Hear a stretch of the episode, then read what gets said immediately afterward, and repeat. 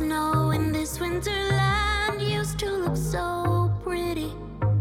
Now making me 皆さんこんにちはリンライフラジオの時間です第3回目となる今回はデザイナーの佐藤貴弘さんをお迎えしてサムライモード襦袢シャツについてお話を伺います、えーではタカさん本日もよろしくお願いいたします。はい、よろしくお願いします。と昨年2020年の12月ですかね、幕開けクラウドファンディングの幕開けで先行販売と初なりまめてのしたはい。国内のクラウドファンディングでしたね。はい、その襦袢シャツなんですけれども、まあ他にはないデザインや襟を付け替えて遊べるといった機構が特徴だと思うんですけれども、はい。まあ、この襦袢シャツをデザインしたきっかけだったり、インスピレーションを教えてもらってもいいですか？はい、えっ、ともうクラウドファンディングは海外でえっ、と2回かな？1回目は家具だったからはいちょっと違うんだけれども、えっ、とまあクデンのサムライモードジャケットがデビューしたのが海外のキックスターターのそうですね。えっ、とあキックスタータークラウドそうですね。はい。でまあちょっと今コロナ禍がいろいろあって海外にちょっと、あのまあ、飛行機がね止まっちゃったりとかで発送ができないカナダとかはい。アメリカできなかったので、まあえー国内の方にももう一回目を向けてあのまあもともとね国内のあのお客さんもたくさんいらっしゃったんですけども、あのよりちょっと国内で認知度を上げて、えー、とお仕事を増やしていこうかなと思って、えー頑張ってスタートしたんですね。でまあその国内を向けてやろうかなと思った時に、まあ、一番最初のサムライモードシャツっていうのうんは結構、あのシャープなそうですね。感じで、まあ、メンズとか、まあ、僕が着たいなって思ったようなイメージをすごく取り入れてたんですね。はい。はい。で、まあ、スリーピースで着物に見えて、まあ、モードっぽい和のモードっぽい感じをイメージして、あの作ったんですけれども、はい。まあ、あのコンセプトとしては、まあ、現代あの鎖国とかがずっと続いててねあの現代がの侍がずっと生きてたら、まあ、こんなあの服を着てたんじゃないかみたいな、そういう着想を得て、うんあのやってみたんですけども、まあはい。その時に一つあのやりきれなかなかったあの着物の楽しみっていうところがまだあって、はい。一つはまずシルエット的なもの、うんあのサムライモードジャケットで、まあ、帯ベルトみたいな形も今実はデザインしてるんですけど、うんまあ、帯ベルトを自作でつけてくださってる方がいらっしゃったりとかするんですけども、はいなかなかそのベルトあ帯を締めた時のキュッと締まったシルエット感みたいなとこってうんまだあのクデンの服だけではそうですね表現できてなかったりうん。してたのを何かあの表現したいなって思いがまず1点ありました。もう一点が、えー、とあれですねその着物の合わせる楽しみ、あーそうですね。はい、あの、は半襟だったりとうんか、なんか帯締めとか模様とかそうですね。羽織紐だったりとかって、い、ろいろ自分であの好きなものをチョイスして、うん。あの組み合わせてあの、うん。自分好みのスタイリング自分のそのでしょうアイデンティティを表現するみたいなことがまだやりきれてなかった、うんまあちょっと小さなブランドなんでたくさん服がちょっとすぐ出せないっですからねていうの。がはい。あるんですけれどあのっていうのがあってその2つをどうやったら、うんあのクデンの僕のデザインした服で表現できるかなっていろいろ考えて、うんえー作り出したのが、まあ、サムライモード襦袢シャツというシャツになります。ちょっと前段が長かったですけど、すいません。そうえー、とそうですね。着物のそのシルエット帯を締めた時のシルエットや、はい。そのコーディネートの時にカスタマイズ自分色に染めるというかできる楽しみをプラスした服ということなんですけれども、はい。その襦袢シャツで特にこうデザインでこだわったポイントとかがあったら教えてもらえますか、そうですね。あの、まあ、僕の服は相変わらずギミックが多くて、あの、大変だって縫製工場の方に言うんですけど、パターナーさんとまあいろいろとおはい。話をして、うんまあ一番のポイントは、はい。やっぱりその、えー前正面から見るとはい。着物のこうソリッドな、うん。あのこう襟の部分がこうはい。合わさった重ねの部分の、あのシャープな印象。シャープなそうでね、後ろは逆にあのさっき言ってた帯を締めるっていうよりも、帯がなくても帯を締めたような、はい。あの S 字の横から見た S 字のシルエットができるようにコルセットをちょっと追加させていただいて絞ってみると。で前から見た時と、はい。えー横から見た時と、うんうん。後ろから見た時で、うん。全然表表情が変わるっていうのがちょっと面白いなと思って、ね。ここすごくこだわって、うんうん。えー悩んで作ったところです。ので、一番悩みはやっぱり実は襦袢シャツって男性も半々ぐらい買ってくださってるんですよ。お客さんも多いですよね。女性の方がちょっと多いぐらいですけど、64ぐらいで男性も買ってくださってて、うん。僕は結構コルセットとか全然ハードに着たいいいんでいいんですけど、男性どうかなって思ったら意外にね男性にも、あの評判いただいてるんですごく嬉しかったところなんですけど、そこをやっぱりコルセットどうかなって思ったのがまず1個あれですね。あの悩んだところですね。うんうんまあそのゴムとシャーリングがあってそのコルセットをキュッと締めるとシャーリングでこうさーっとこうあのとこですシねルクあの、はい。シルク調のあれはすごいいいコットンを使ってるんです高密度のコットンを使ってるんですけど、はい。あれがさーっとシャーリングが入っていくとこが美しいなって言って僕勝手にこれはどこにも書いてないんですけど、はい。勝手にあの枯山水のイメージなんですよ。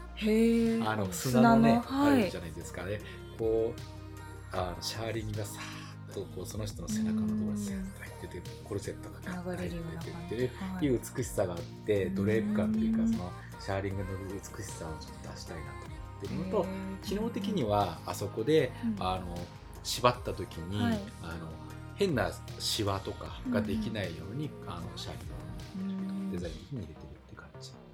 うん。なるほどありがとうございます。うん。そうですね。コルセットもそうですけども、私あの個人的にはあのケンボロっていうあーうん。あのはい袖のところね。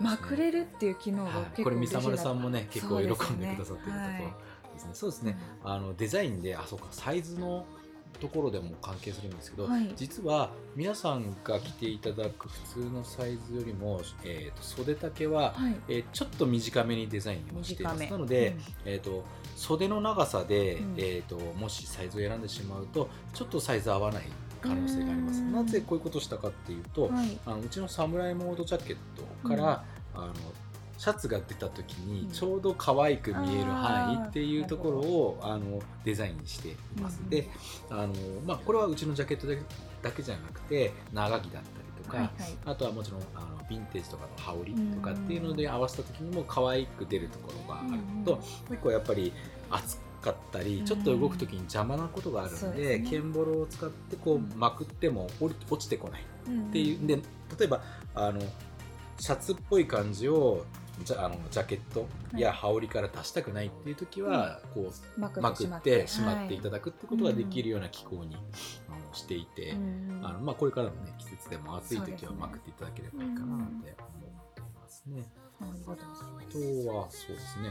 あの、まあ、一番あとは大きなのは襟を変えるっていうところですね。これが、えー、とあとはこれはマジックテープで、はい。あの今つけられるんですけれども、あーこれが結構すごくあの大変だったポイントでマジックテープをつける位置を決めるのがめちゃくちゃ大変うんだったですね。これは、はい。あのうちの旧マロンチームはい。の職人の50年以上のおばちゃんたちが助けてくれててうん。一、人中に和裁と洋裁両方できる、あの山本文子さんっていう、はい。あの僕ら山本さん山本さんっつってよく、うんあの言ってるあのすごい職人のおばあちゃんがいるんですけど、はい。そういう人がやっぱりあのここの場所がいて全部計算して、うん。あの止めて使ってくれてでそれをあのミサマルさんが「プライドブライド」っていう撮影、ね。あれ京都と奈良と大阪でしたんですけども あの時に使ったあの、うん。えー花闇衣装みたいなところの、はい。あのまあ、衣装サンプルでまず、えーテストをして、あこの位置やっぱ良かったねってことで、うん。皆さんがお手元にある商品そうあのです生かされてるって感じですね。あれ一見なんかこう布とマジックテープだけに見えるんですけど、うんうん。やっぱすごいあの計算されてるし難しいんですよね作るのが。はい。まずはその、えーマジックテープの強度うん。があるんで、うんあれぐるりとあのマジックテープの中をあのミシン入ってるんですよ。ね、はいはい。あのマジックテープって多分やっ縫製あの縫製とかやったりするうん。お客あのお母さんとかあのいろんな方は、あのマジックテープの糸が切れちゃったりするんですね。だからすごく難しかったりとか。で、えー仕組みもあの、まあ、入りになってるんで、えーまあ、シャツの共布の生地とか芯を貼ってさらにその上からレースを貼ってレースの処理をして、であのそのマジックテープでぐるりで叩いてってやるんで結構一個一個手間がかかっちゃってて、あのの職人が手作りでやってるもので数がちょっと増やせないっていうことと、うんちょっと値段がね少しあの上がってしまうところが今目下の悩みなんですけれども。まあ手作りですからね一本一本。あれ1個作れって言われたら僕はちょっと嫌。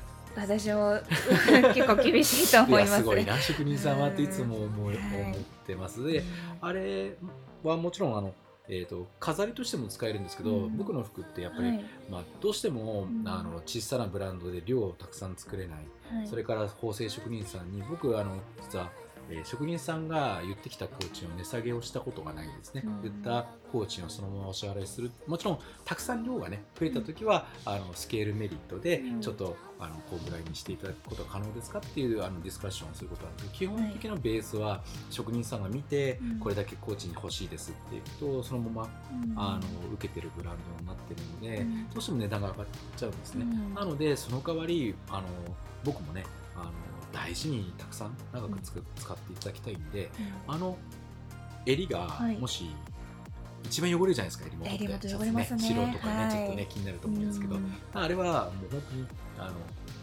変えてもらっちゃえばあー確かにそうですよね。あのうん。襟が汚れた部分だけあの友布のね、うん。あのシンプルなベーシックなやつも、出すつもりでいますんで、あの汚れたらそれだけ 変えていただくとか、変えれば汚れないようにその襟だけ着ていただくと長く着ていただけるかななんて思って、えっ、とまあ元々の商品にははい。ベーシックな襟もつけさせていただいてる感じですかね。すいません。ちょっと多岐にわたる3まあ3ポイントぐらいですかね。あーありがとうございます。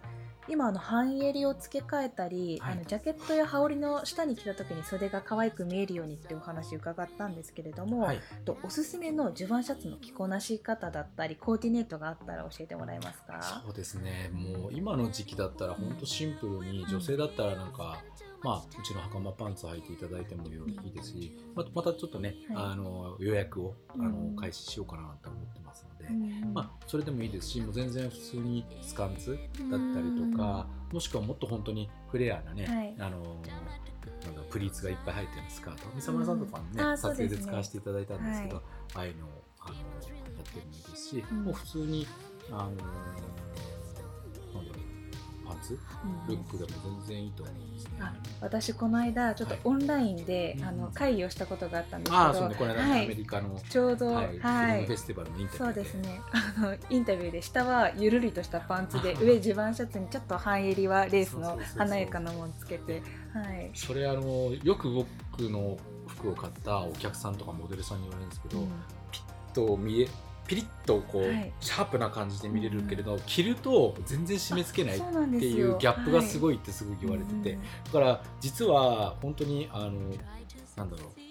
僕も肩がこう太って見えたりとかするの嫌だし、うんやっぱあのなんだろう。ダボあんまオーバーサイズの服ってあんますあの僕は好みじゃないので、なるべくその方の一番いいあの体のラインが、うん。あの嫌なところは隠しつつ綺麗に見れるっていうのを意識しても、ぜうんぜひねそのリラックスした時でもいいですし、うん。そういうスカートに合わせてももちろん、うん。あのなんだろう羽織とかね、うん。そういうものを羽織っていただいても全然かっこいいと思います。うん。あありがとうございます。一番び最近ちょっと物撮りしたんですけど、はいはい。やっぱりサムライモードジャケットに黒シャツにして、黒っぽいレレース。